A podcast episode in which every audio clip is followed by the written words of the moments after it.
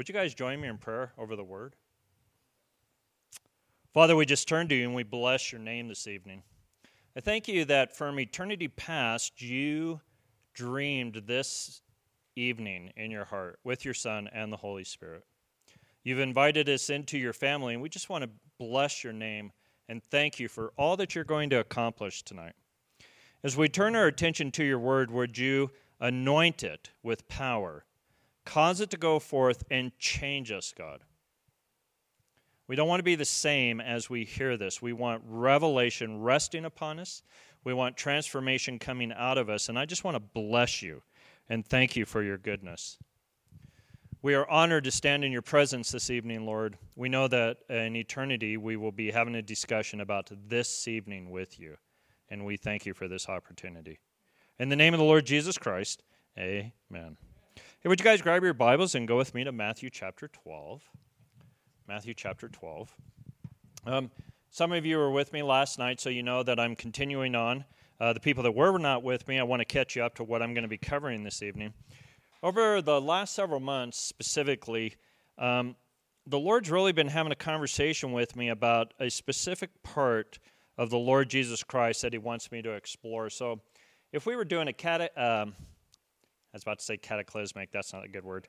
If we were doing a catechism, and we were talking about the three offices of the Lord Jesus Christ. We would say that the three offices are Jesus is the fullness of a priest, a prophet, and a king. And when um, you look at a lot of teaching, they seem to focus on Jesus being a priest and a prophet, and we kind of talk about that, especially when it's pastoral ministry. But there's a really important part about Jesus being a king and what does it actually mean that he is a king right now, and how is he ruling? And I don't know if you guys have ever explored this or thought about it, but there's some real impl- implications for you right now, how you view the world that we live in, based on who Jesus is as a king and how he's ruling right now. So I'm going to give you a series of scriptures if you're writing these down. These are things that you can go look at later this evening, but that'll help you get here. I'll, I'll make references to them. At the beginning of the year, or well, actually, it was, sorry, towards the end of last year, the Lord started really getting my attention towards this. And He started, it started with Psalms 2. So if you get a chance to look at Psalms 2, it's really kind of a fascinating psalm in the sense that it comes and it talks, the whole Psalms is talking about the coronation of the Son of God after he's come to the earth and how the rulers of the nations rage against the Lord and his anointed and how he's going to, he actually laughs at that and then he deals with it. So that's the first one. I know that you guys are like, well, that's an interesting psalm, but what does that have to do with what we're talking about? The next psalm that I'm going to refer to is Psalms 110. Now, Psalms 110 is very interesting because it again begins to describe this idea that the Messiah is going to come, and when he is on the earth, he is going to be restored. And this psalm is now talking about being restored to the right hand of the Father. And when that statement is being made, is that right hand of the all powerful God means that he has exerted his strength into that person. And then the psalm goes about saying, that he's going to come in the midst of his enemies and he's going to rule with a strong scepter. So he doesn't just sit up in heaven, he actually comes into the events of human history and he goes right to where his enemies are at and he rules. Now, what's interesting about that is there's, there's prophecies, there's psalms, and they allude to this idea of what does it mean for Jesus to be a king? Another one that you can go look at is Daniel chapter 7. In Daniel chapter 7, it talks about the nations raging against the Lord, and the Lord's response is he's going to come and he's going to take the kingdoms away from men and give it to his children. Now, you guys think about that. We're in human history right now, we're going, what is God doing in, in regard to human history? And think about this with me just for a moment. Uh, it's not like, uh, I, I would say last year was very uneventful, wouldn't you guys? And as I was traveling around the country, I kept having people say this to me. And whether I wanted to be pulled into it or not, everyone kept pulling me into this conversation. Are we in the end times? Did any of you hear that last year? So um, I always think that's fun because every time there's a tragedy, we always ask that question Is this the end times, right? Now, depending on your view, and as we're looking at this, depending on your view of what the end times is, how you've been taught, and my goal tonight isn't to teach on the end times, but I want you to think about this. I just gave you some passages where it said Jesus is actually reigning as a king, even in the midst of evil kings, and he laughs at them. So it means there's an active participation. But most people actually look at everything going on in human history like Jesus was raised from the dead. He's sitting up in heaven, and he's just kind of watching all the evil being done on the planet, and he's accumulating the wrath of God, right? This is how it's presented the Antichrist is supposed to show up. All Christians are supposed to be scared. Remember all the movies uh, where we, they used to do, um, what was it, Left Behind and all that stuff. And the Christians were always taken out in the middle of the street and their heads were chopped and everyone thought it was great and all that other stuff. And we're all just like, oh no, Jesus isn't going to be with us. He's just sitting in heaven. And then at a certain point in human history, he's going to come and say, that's enough. And then he's going to reign. He's going to bring all nations under his lordship. And everybody has this idea that Jesus is kind of not doing anything, and then he's going to get sick of it and then act like king. Have you guys heard that theology before? And so there's when people talk about the end times, they they begin to say, well, at the end of human history, he's going to act like a king, and yet scripture comes to us and actually says, no, the minute he was raised from the dead, he assumed kingship again. How do we know that? Well, in Matthew 28, verse 17 through 19, when Jesus is talking to the disciples, he says, Look, all authority in heaven and earth has been given to me. Go make disciples of all nations. Now, I don't know if you guys would see that, but that sounds like someone that actually believes they have all authority. That's kind of how like kings talk. And Jesus is now coming into human history and he's saying, hey, I'm actually going to fulfill these things we see in Psalms 2 and these, these things in uh, Daniel 7 and Psalms 110. I'm going to now assume this as I go sit on the throne. This, and guys, get it? He's sitting on a throne. That's what kings do. So now he's actually in the, the work of fulfilling this thing where he's going to go about making all his enemies be under his feet. So now, as I'm beginning to lay this out to you, do you guys see what's going on? It's saying that God does not passively sit by and let his enemies just decimate people. He is actively involved in the midst of it. And yet, most of us would sit here today and go, But look at all the evil on the planet. What is Jesus doing in regards of that? When most of you say that? Where is he in the middle of all this? And so now we have to have a conversation. Here are strong texts telling us that he is reigning, and his job is to demolish or abolish every authority, every power, every structure of leadership that is not under his kingship. He is actively moving against them to change the nations. In fact, in Psalms 2, it actually tells us that part of his coronation of, of being raised from the dead was he was given the nations as his inheritance. So, this is all good news. Now the question becomes well, if he's reigning, how do we perceive it in the midst of evil? And what is he doing in response to evil? And how does that actually affect us as believers? I mean, don't you guys sit in your house and think about this at night? It's like, okay, seriously, what is God doing in regard to all this stuff? The, and the schemes I've told you, if you hear people teach on the end times, they've just kind of basically say this to you. In fact, I've had the most fun in the last year. Do you guys know who John MacArthur is? Okay, have you, has anyone been paying attention to him where he's just not paid attention to any of the stuff that they've told him to do in California and they just do whatever they want and they try to sue him and shut him down and not everything the government does, they can't do anything to get him to close? And, and then they're having thousands of people coming and being saved during this season because they're the only church open in California, basically. Uh, you guys recognize that? And he made a statement. I was shocked. He's, done, he's doing all this and he's actually telling everybody how powerful the Lord is. During that, he said, I've never seen the Lord act like this. He says, every time a leader tries to raise himself up against what God's doing in this church, the Lord just decimates his authority and they, they end up becoming powerless. He said, I've, I've never seen the Lord do this. And then he said this to the crowd of people. He looked at them and he said, Don't you guys get it? We're not going to win until Jesus appears again. Now, so think about it. He just said Jesus is doing all these victories, and then he told them, You're not supposed to win on this side of eternity until Jesus appears again. That's just like filling someone up, up with a balloon of hope and faith and then just puncturing it and going, The whole story is you're supposed to be defeated.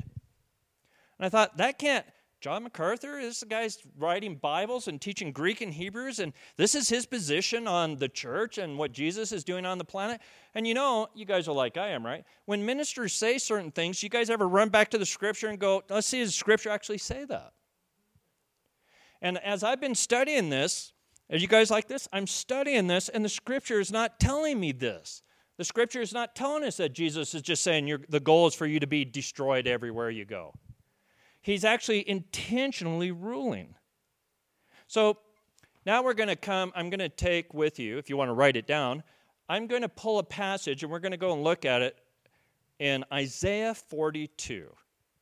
But we're starting in Matthew chapter 12 because what I want is I want them to give us a commentary on Isaiah 42, and then we're going to go back and look at what's being told to us. So, Matthew chapter 12, turn there with me, and let's go ahead and start exploring the scripture together.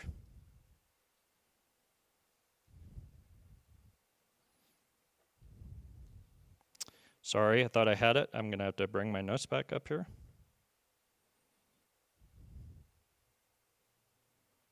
Hopefully, you're there before I am. All right.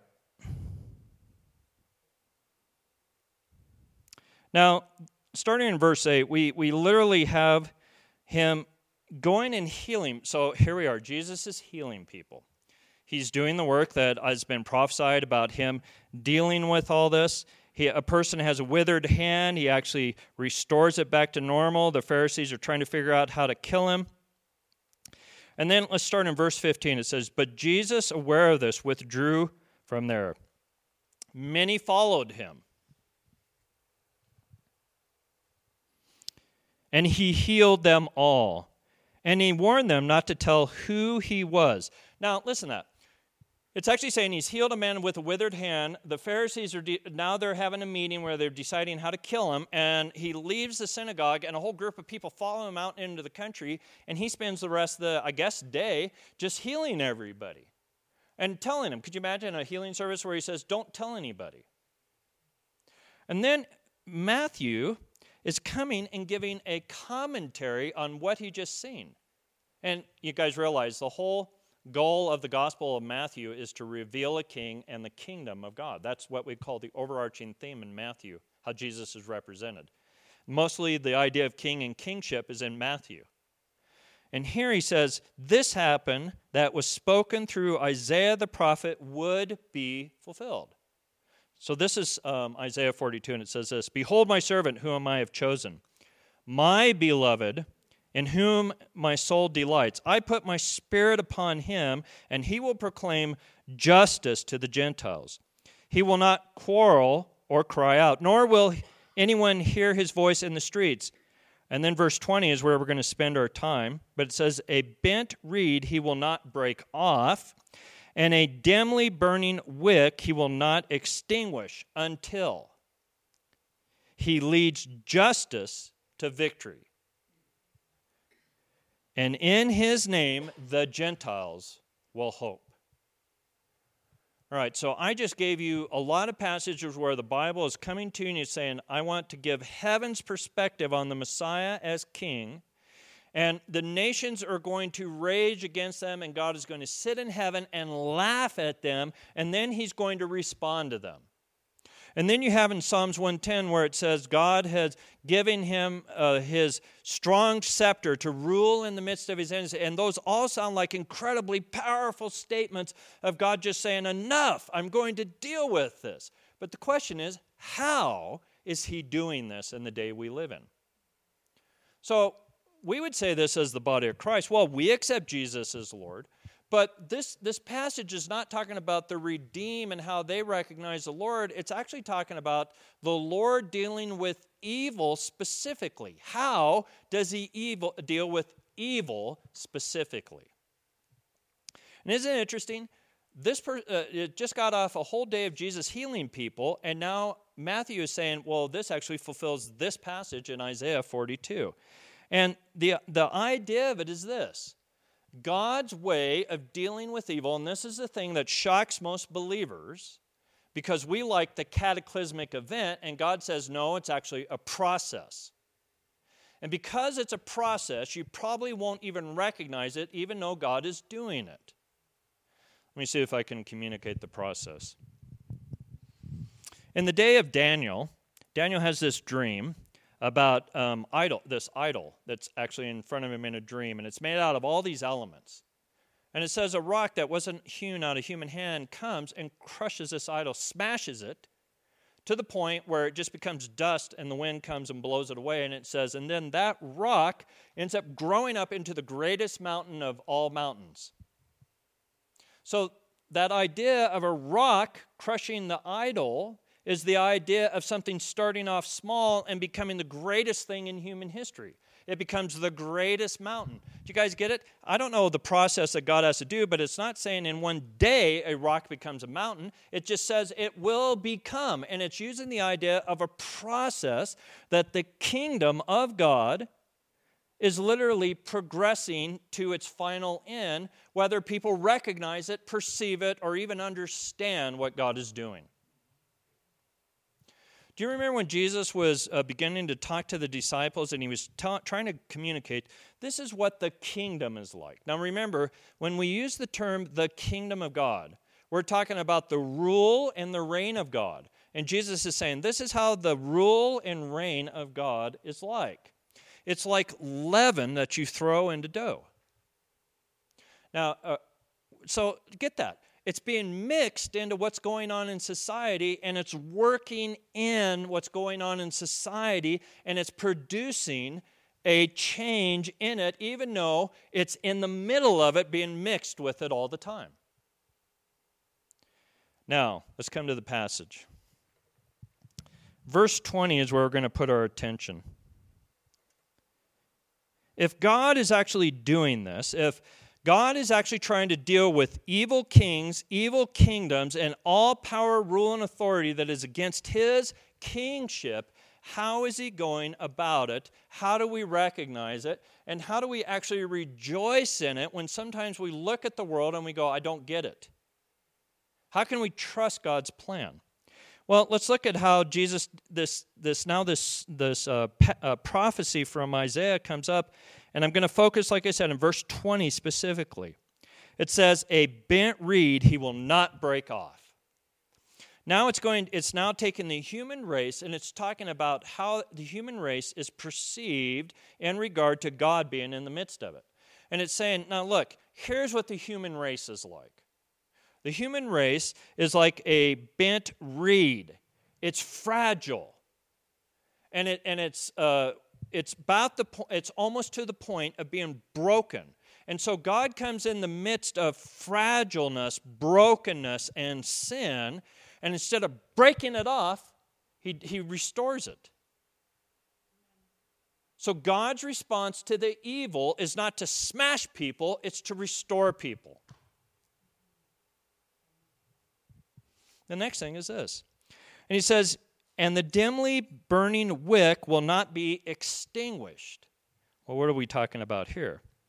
Um, this dimly burning wick is actually, if you guys ever um, lit in a candle or, or, or, something like that, it burns, and when people blow it off, you can actually see a little flame in it. That's the idea of a, a wick that hasn't been extinguished. It's actually saying that inside the human race, there's a flicker of God inside of it, and Jesus doesn't come and go to deal with it. He actually keeps it from blowing out, and he calls it to not be extinguished. He actually puts fuel back on it again to restore it back to a flame.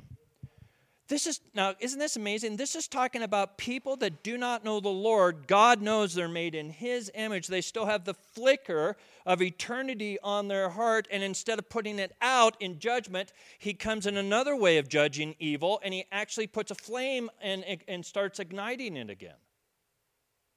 He comes to, this is the most fascinating thing about Jesus. Wouldn't most of you say, I'd like evil to be, I would like evil to be judged? Which I would too.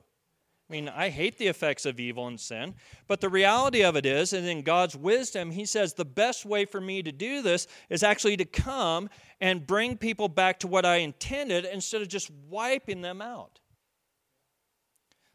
And so He's telling you, a dimly burning wick He will not extinguish. Let's look at the word extinguish.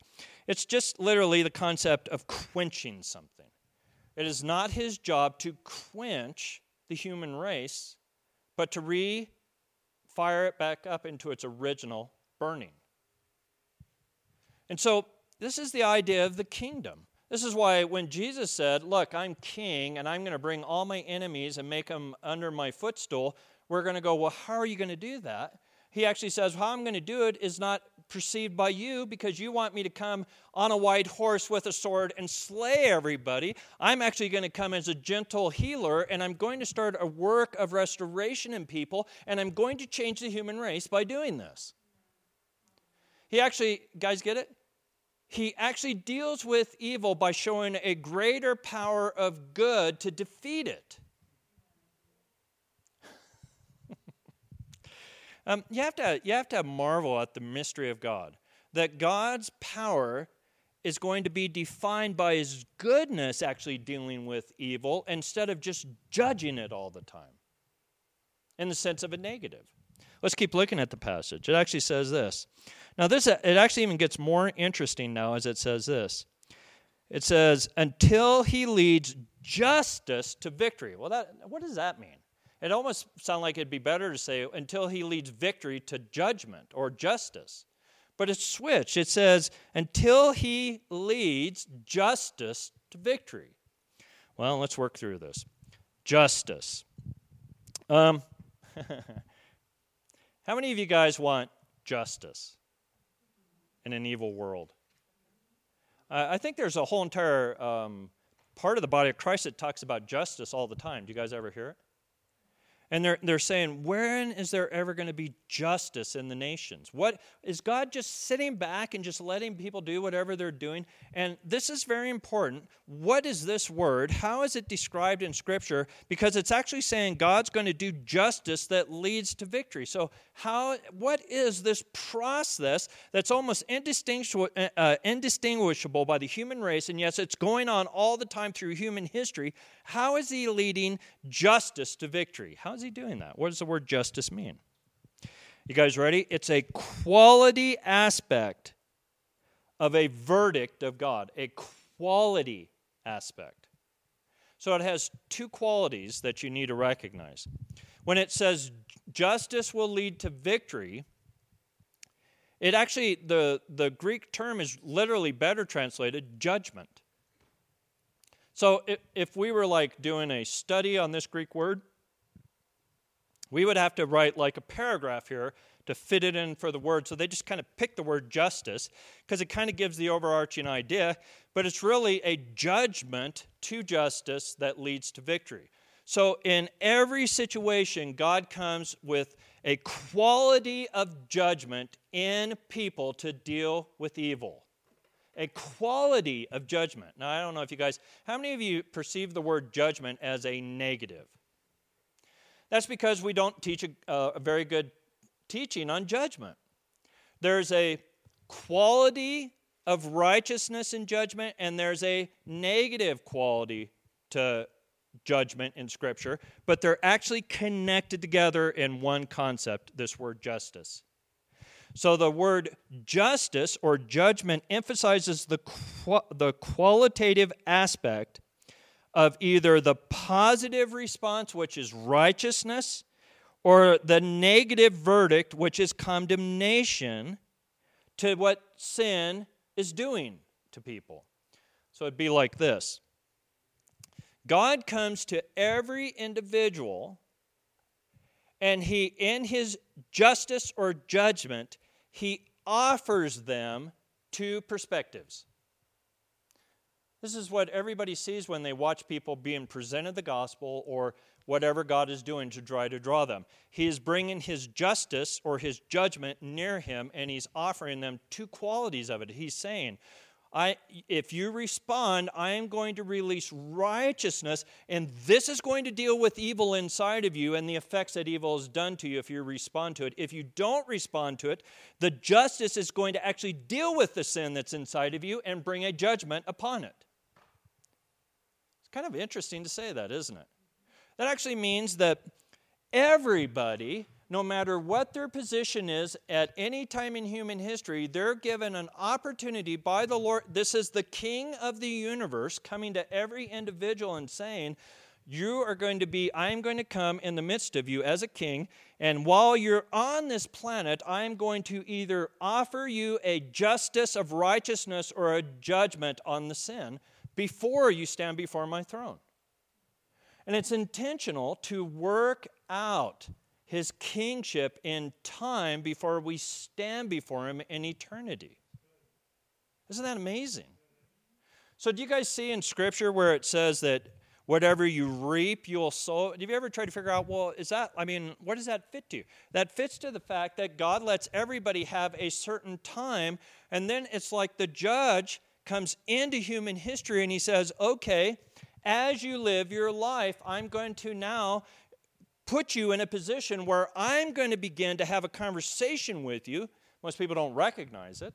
Usually what happens is everything starts falling apart and God uses that to say, "Let's have let's now I want you to realize you're in the midst of me now coming and saying, "Do you want righteousness or do you want me to judge you in what's going on in your life?"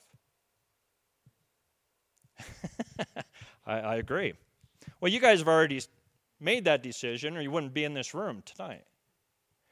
But isn't this amazing? This is how Jesus is dealing with it. And if you guys are like I am, how many of you watch and you just kind of um, sit back, whether it's watching the news or whatever, and you sit back and watch the news, and, and what they do is they unleash all the evil that's going on on the planet, and it almost sounds like Jesus doesn't care about that. It's always winning, and he's not responding to any of it. And what he's trying to do is he's trying to say, stop standing above it and looking over it.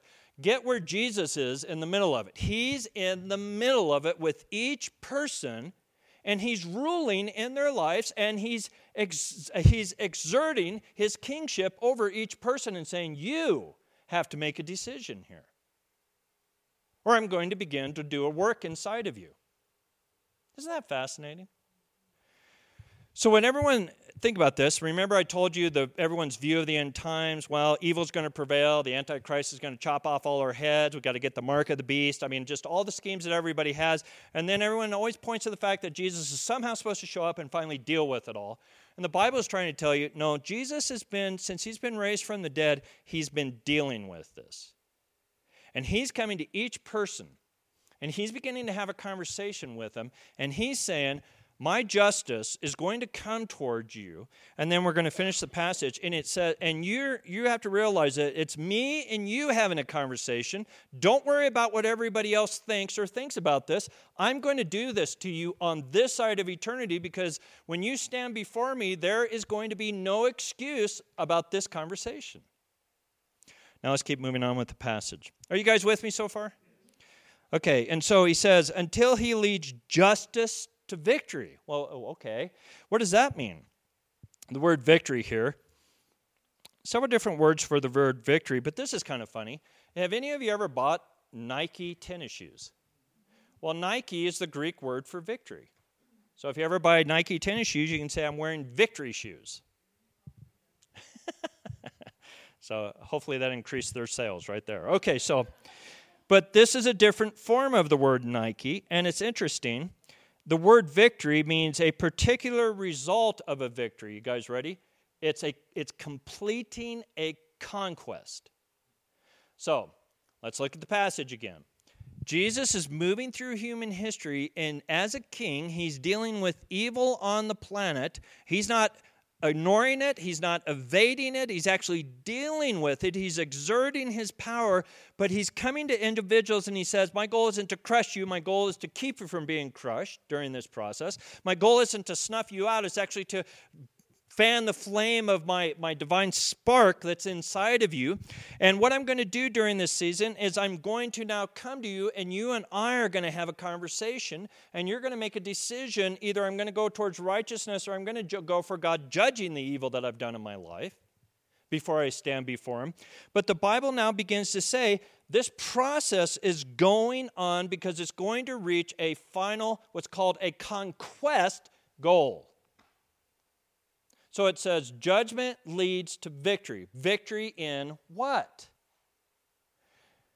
It's going to be the fulfillment of what we see Jesus being a king, bringing every one of his enemies under his footstool. He will, in human history, be Lord over human history. And he's working through all of this, and, he's, and it's going to, you guys ready? It's going to reach the mark he intends it. So I don't know. Um, I, have tried to be kind to share this. It's kind of funny to me. I don't know if you guys ever seen this, but do you guys know that since the year 2000, every two years, literally, I could, I could send you a chart of every two years, the world is flipping out saying something's going to destroy us. It's either a meteor, it's climate change, the world's going to burn up, the economy's going to crash, it's going to be some flu, it's going to be, and, and what happens is it, the, the culture is kind of flipping out and everybody's screaming the end of the world like God's not anywhere in the middle of all this stuff. And by the way, everyone flipping about about the end of the world doesn't mean we're at the end times either, the way everyone talks about it, because they've been talking about this for 2,000 years. What it means is everybody is now getting uh, this idea, everyone's getting to the point where they're expecting someone to actually resolve all this. And, it, and I think it actually reflects what the kingdom of God is doing when God is whispering in people's ears and having this conversation with them. But it's not going to come cataclysmically like everyone thinks it's going, it's happening right now and it's heading towards its, de- its desired victory where Jesus actually stands back in human history and it ends the way he says it's going to end. He's going to appear on the mountain again, and all the nations are going to be under him once more. Do you guys get it? He's subduing all the nations so that when he comes back and puts his foot on the Mount of Olives, he is King of Kings on earth, even as it is in heaven. So that actually means, if you guys can go here with me, are you guys with me so far? This actually means that as we head towards the end times, we're heading towards victorious end times, not defeat end times. The church is never supposed to sit around and go, well, we're more than conquerors through Christ so that we can be slaughtered by the devil. That, that's just a, it's just not how Jesus is working. There's no plan for the Lord. When he talks about the increase of evil, he always talks about the increase of his kingdom at the same time. The way that Daniel saw the nations, he said the kingdom of God will be the greatest kingdom until the end of the human age. And so it actually means here you and I are caught in time and we can't see the big picture. So God's kind enough to just tell you the big picture. I'm going to do it and I'm going to raise my kingdom up to the place where it's superior to any other kingdom on the planet. It, you guys, I hope this doesn't mess with your head. It only gets better for people that are following the King of Kings. It doesn't get worse. We're, we're on we're on the side of the victory. We're not on the side of the defeat. So think about that. So, how do you look at the everyday world you live in? Well, I think in some sense, you have to have what we would call a revelatory picture of human history instead of a what we would call people's facts on human history. Right now, you have a, a um, if I cannot be gross, you have a vomit of facts that have no ability to interpret what they're seeing. They're just telling you about evil all the time. Now, are you guys aware the Bible actually addresses that when you're observing evil all the time and you're listening to that all the time, you're not growing in wisdom and you're not growing in knowledge. You're being fed a line to defeat you, to actually believe that you're not in the proper place of your identity when you're eating from the trough of evil all the time. Evil has a profound effect on the human heart. It quenches faith, hope, and love. So, what is Brian saying here? Is he saying, don't watch the news ever again? Yes.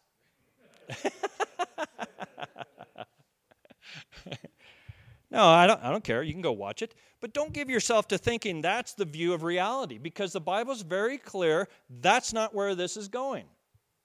They're trying to now take the role of the prophetic ministry and they're projecting by looking at evil and saying this is only going to get worse. And then that ends up becoming a false rhema that the body of Christ actually embraces. And then they react to it by living in fear, where Jesus says you're more than an overcomer through him who loves you. And so we walk around our culture with the same view of the world, just like the world does, because we're listening to that line of thought when Jesus says, No, I'm going to, I've told you what I'm going to do. I'm going to go this direction. It's going to be, you're supposed to look, be in the arena of compassion towards people and recognize how I'm working through the church, but I'm dealing with all of this, whether you understand it, perceive it, or anything. That's why I'm so grateful the Lord has actually come through the scripture and told us about Him being a king. Because He's telling you, I'm in control of this right now. Okay. So this is intense theology. It gets kind of dry. So let me just kind of lay this out. What does this actually look like in real life? Last year, um, I, I really enjoy. Uh, most of you talk to me and know that I go to Minnesota. I'll be there next weekend. I've enjoyed Minnesota the last year because it's like they read the playbook of Fidel Castro and then just tried to replicate it in the state of Minnesota. Mean, they've been so oppressive that people just walk around in terror all the time in Minnesota. I mean, they're just afraid constantly. And then they've trained the, the people up in Minnesota to just browbeat the living daylights out of each other. So it's not fun up there. And here God sends me into, I'm still going back to Minnesota. I'm doing meetings and stuff. And I'm in a meeting, and we're, I think we're talking about miracles. And um, I get a word of knowledge for a lady that had been struggling for uh, several decades with some kind of, excuse me, back problems. And she also had some organ issues going on with her, like her colon and her kidneys and her livers and, and stuff like that. I mean, just bad stuff. And, it, and in her mind, it's just going to get worse until she dies. And, and um, I get a word of knowledge about a back. We start with her back, and she stands up. And I, I love when God does this. I just say, Well, Lord, would you come and bring your power? And he comes on her, and all of us in the room are just kind of watching her. Now, this is what's funny.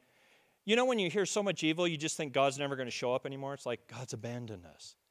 We were actually all in a place like, is God ever going to show up again? And here he shows up in an amazing power. She's standing there, and she's her breathing's starting to change, and so we're talking to her. What's going on with you? And she goes, I, I've never experienced anything like this right now. And we're like, Well, what's going on? And she goes, It's like I have a tornado inside of my soul right now. She goes, I, I she goes, I don't even know how to describe it. It's like this intense um, strength is circling in my inner man right? I mean goes i've never experienced anything like this. And that she's telling us she's about to fall over and so we're catching her and having her sit in a chair and she's just kind of uh, her body's sweating and she's just kind of like oh. We're just kind of watching her. And this is someone that is you guys ready? Has never experienced something like this. Never. Now she stood up for back pain. She's sitting there. We're this we're barely starting the ministry time. We just leave her there. We're praying for other people. We come back literally 45 minutes later the still the same intensity of the lord is resting on her and her back has been healed. And she goes i don't even know what this is but she goes is it going to lift off of me? And i go well why would you want it to? And she goes because this, i'm comfortable with this. I'm like oh it's okay. Just go home. So we send her home and four days later, I came back to the same group because I had a, a, different class I was teaching. And she comes into the thing, and she's just, she's a different person.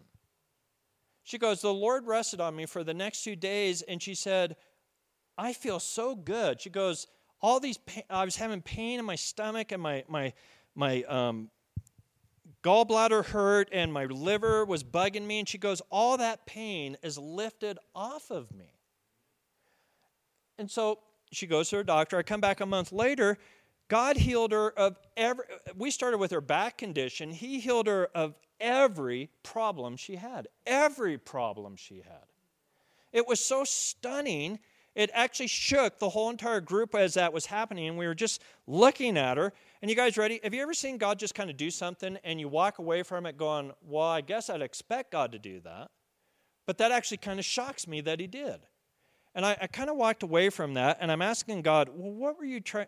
What was that? I mean, there's something else going on besides you healing her. I'm, I'm grateful for that, but what is it you're trying to get across?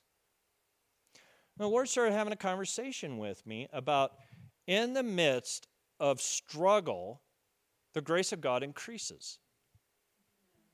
Because God doesn't like seeing people oppressed. And so, anytime there's oppression, he raises the standard of miraculous power, it goes up. And God responds to these things. And he was trying to give us an actual picture of how he, as a king, responds in these things.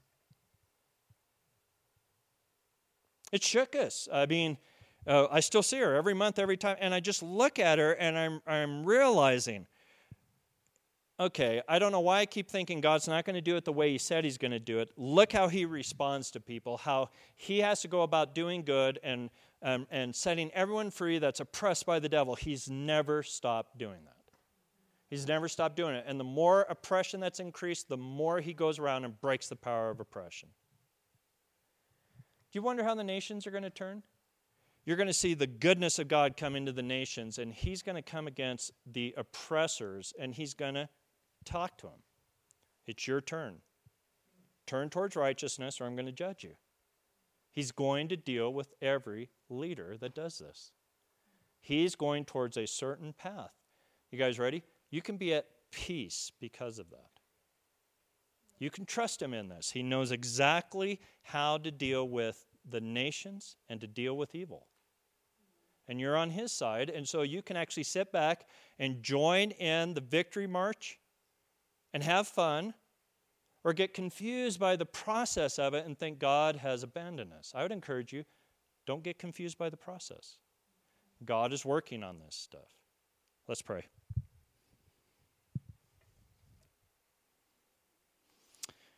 I thank you, Lord, that you, it's amazing your wisdom that you use to deal with evil.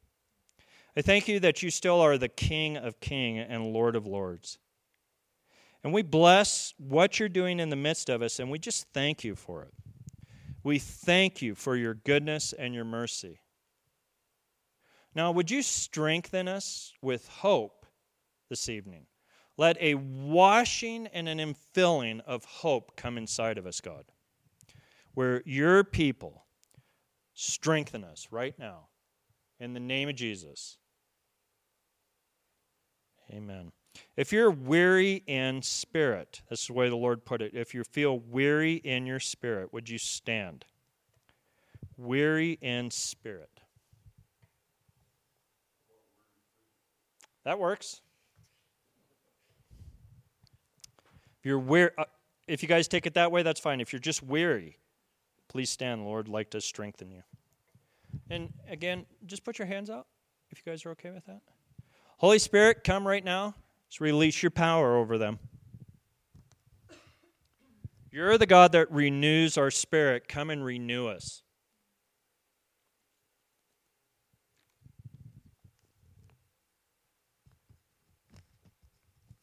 So let it come. You told us, Lord, that we are to expect times of refreshing from the presence of the Lord. This is our time right now. Release refreshing over us. Renew our strength. In the name of the Lord Jesus Christ. Bless you, mighty one. In the name of Jesus. Amen. Bob, would you stay standing? Okay, so I hope you enjoy this. Um, the Lord um, just kind of standing there during worship, then the Lord just kind of brought your face before me and he said, Tell Bob this. I'm going to give you a double portion of what has been resting on you because you're coming into a new day. And what you thought, well, I'm getting ready for this season of my life, the Lord says, no, I'm getting ready for this season in your life. I had promised you something. I am going to fulfill my word to you. And not only have you been faithful with little, you will be faithful with much. So a season of a double portion is coming to you. So, Lord, I ask that you would release that over Bob. Wow, you guys got excited by that. Most people don't. Just release that over Bob right now in the name of the Lord Jesus Christ. And it's going to rest on you. It's going to actually work. It's going to be like a salve that's just going to work through your inner man, Bob, and you're going to just be different by how the Lord has encountered you. So just release that right now over Bob in the name of the Lord Jesus Christ. Amen. Thank you, Bob. Hey, Kelly, would you stand? So, um, I actually saw a vision of the, the Lord bringing his finger. It was like he was bringing his finger into your soul and he was like stirring like water. And I'm like, well, what in the world is that? What is that? And he said, he's, um, he's stirring you up again. And I saw specifically creativity being awakened into you. And he actually said it was a new measure of creativity. So could I pray for that for you? So, Holy Spirit, come right now to Kelly. Release your power and your presence. And and come into that, that reservoir that you have deposited many years ago and just take your finger and start stirring it again, Holy Spirit, and awaken. In fact, we just come into agreement right now. Anywhere where creativity has been stifled, we break the power of that right now over Kelly's life and we release her back into her inheritance to let creativity well up into what God has called it to be right now in the name of the Lord Jesus Christ. And then, Kelly, um, I think I saw your oldest son, and the Lord just told me that uh, he was moving towards him. This is a season where the Spirit of the Lord is going to move towards him, and it's actually going to shock you guys. And so let's pray for him. So, Holy Spirit, come to the oldest son and just release your power over him.